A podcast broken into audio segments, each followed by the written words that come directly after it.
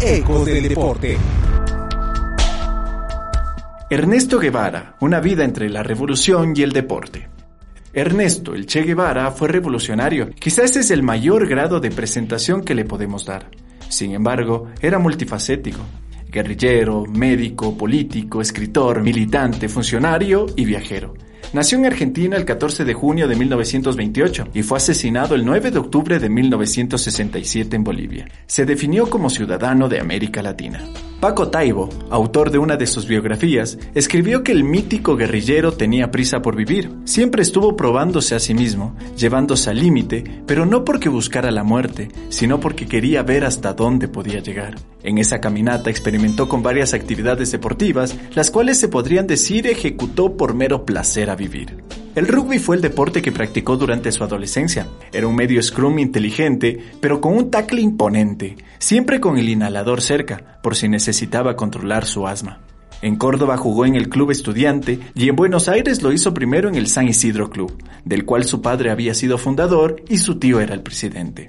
Años más tarde seguiría vinculado a esta actividad deportiva, pero desde las letras, como cronista. En la nota publicada por la revista La Final del 26 de septiembre del 2007, editada por Deportea, se destaca que el quinto día del quinto mes de 1951, la revista Tacle estuvo en las calles por primera vez. La publicación fue la tercera en la Argentina dedicada al rugby. Tenía una frecuencia semanal y en sus páginas figuraba las crónicas de los partidos jugados el domingo anterior en todas las divisiones. Los que hacían la revista eran 10 amigos que usaban seudónimos. El de Guevara era Chancho, derivado de Chancho, apodo obtenido por la desprolijidad de su aspecto. Atalaya y las terceras fue el primer artículo firmado por Chancho y salió publicado en la primera entrega. Sus líneas describen lo sucedido en el torneo de 1950 de la tercera categoría, cuando Atalaya obtuvo el ascenso. A lo largo de su vida, además del rugby, practicó también la natación, el golf, el ciclismo, el alpinismo y otros tantos deportes. Pero el fútbol nos aúna, y el fútbol del Che no es para despreciarlo. Fue en su infancia y adolescencia uno de los pasatiempos preferidos. La práctica del fútbol lo halló casi siempre parado debajo de los tres palos debido a las dificultades de su enfermedad. Ya de grande el fútbol se convirtió en la posibilidad de generar vínculos por su paso a través de toda Latinoamérica. La primera travesía por el continente la realizó junto a Granado a bordo de una moto modelo 1939 de 500 centímetros cúbicos. Cerca de la salitrera de Toco, bien al norte del país, un grupo de obreros de construcción de carreteras se hallaba jugando un picadito. Los dos viajantes se sumaron al partido y fueron contratados por los trabajadores para disputar un torneo al domingo siguiente. Consiguieron sueldo, casa, comida y transporte hasta Iquique. Dos días después perdieron, pero Alberto Granado deleitó a los chilenos con unos chivos asados, sabía cocinar bien, era el amigo del Che Guevara. Luego viajaron a Arica y entraron a Perú por el puesto aduanero de Chacayuta. En Perú participaron de partidos en llanos próximos a Machu Picchu, de los cuales también formaron parte el gerente y los empleados en un hotel de la zona turística que luego le facilitaron el alojamiento y la comida. El 23 de junio de ese año desembarcaron en tierras colombianas, en el poblado de Leticia, del cual se desprende la anécdota más conocida del Che. Allí fueron contratados como entrenadores de un equipo de fútbol de la liga local donde el deporte se practicaba con una velocidad antaño y una técnica poco depurada. A falta de presupuesto, decidieron valerse de la fama de los argentinos y de su buen trato al balón que finalmente le otorgaron las riendas del humilde Independiente Sporting Club. Alberto Granado se desempeñó como delantero, lo apodaron Pedernita, por su parecido a Adolfo Pedernera, mientras que Ernesto decidió resguardar la portería. El equipo del Che llegó a la final del torneo y perdió por penales. Sin embargo, el recuerdo del momento quedaría grabado en una carta del joven argentino que decía, atajé un penal que va a quedar en la historia de toda Leticia. Finalmente no se equivocó. Cuando culminó su primera experiencia como trotamundos, también empezó a terminar la etapa del fútbol en su vida. Aquel viaje de ocho meses que llegó a su fin en agosto de 1952 lo cambió por completo.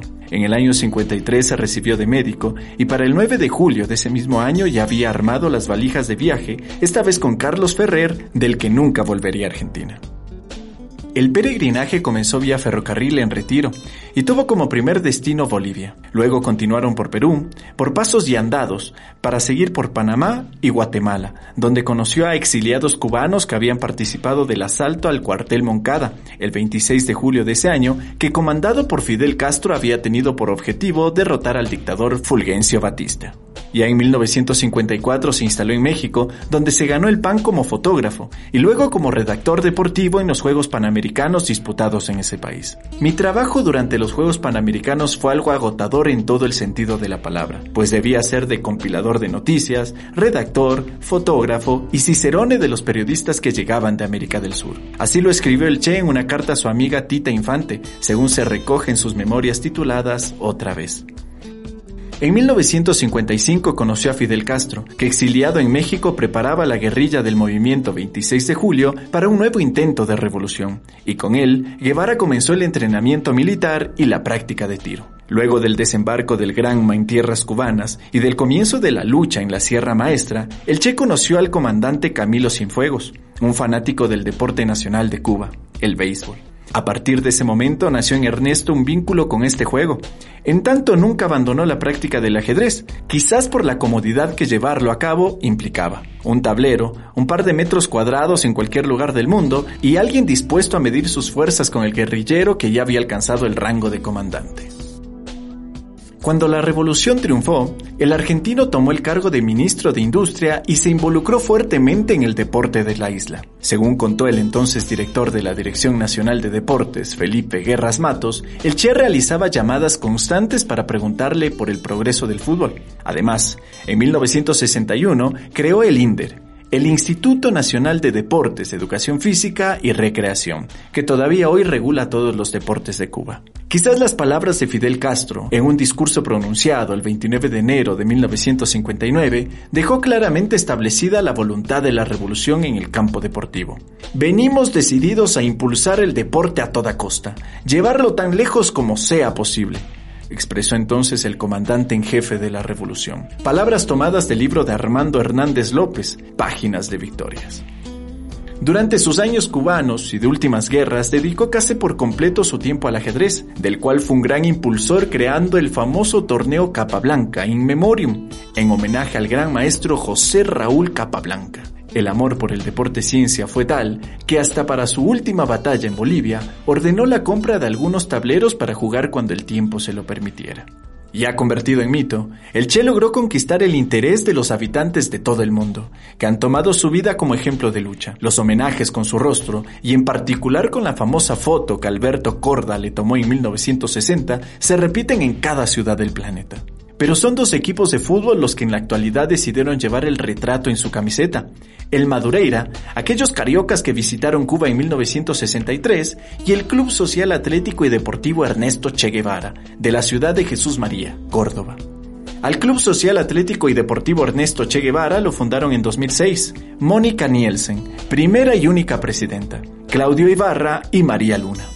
Las particularidades que distinguen a este club de otras instituciones tradicionales son las estrictas políticas deportivas y económicas. Por ejemplo, la camiseta que lleva la cara del Che en su frente está limpia de publicidades y los jugadores no pueden ser transferidos a ningún otro club. Simplemente el Che les deja el pase en su poder y que ellos decidan seguir sus carreras donde deseen. Tampoco existen los socios en este club, que rompe con los moldes y en su lugar se promueve la realización de rifas, ventas de comida y principalmente que su gente se involucre para crear un núcleo de pertenencia. Las familias que vienen al club son de barrios pobres de la zona. Son personas que no tienen nada, pero que se han convertido en sujetos activos del club. Muchos vienen porque no cobramos cuota. Y es que el club se fundó para dar apoyo a los chicos que tienen menos, a todos aquellos que son víctimas de la pobreza que ha generado el capitalismo, afirmó Nielsen en Cultura Redonda. Esa figura revolucionaria que prima en el transcurso de la historia, experimentó en los placeres lúdicos la clave de la empatía, de los vínculos y de la amistad. El ciudadano de Latinoamérica entendió que el deporte le pertenece a todos y como tal es un lenguaje universal que sirvió para forjar un camino distinto, diferente y de cambio. Este fue un capítulo más de Deporte y Política en Ecos del Deporte. Ecos del Deporte.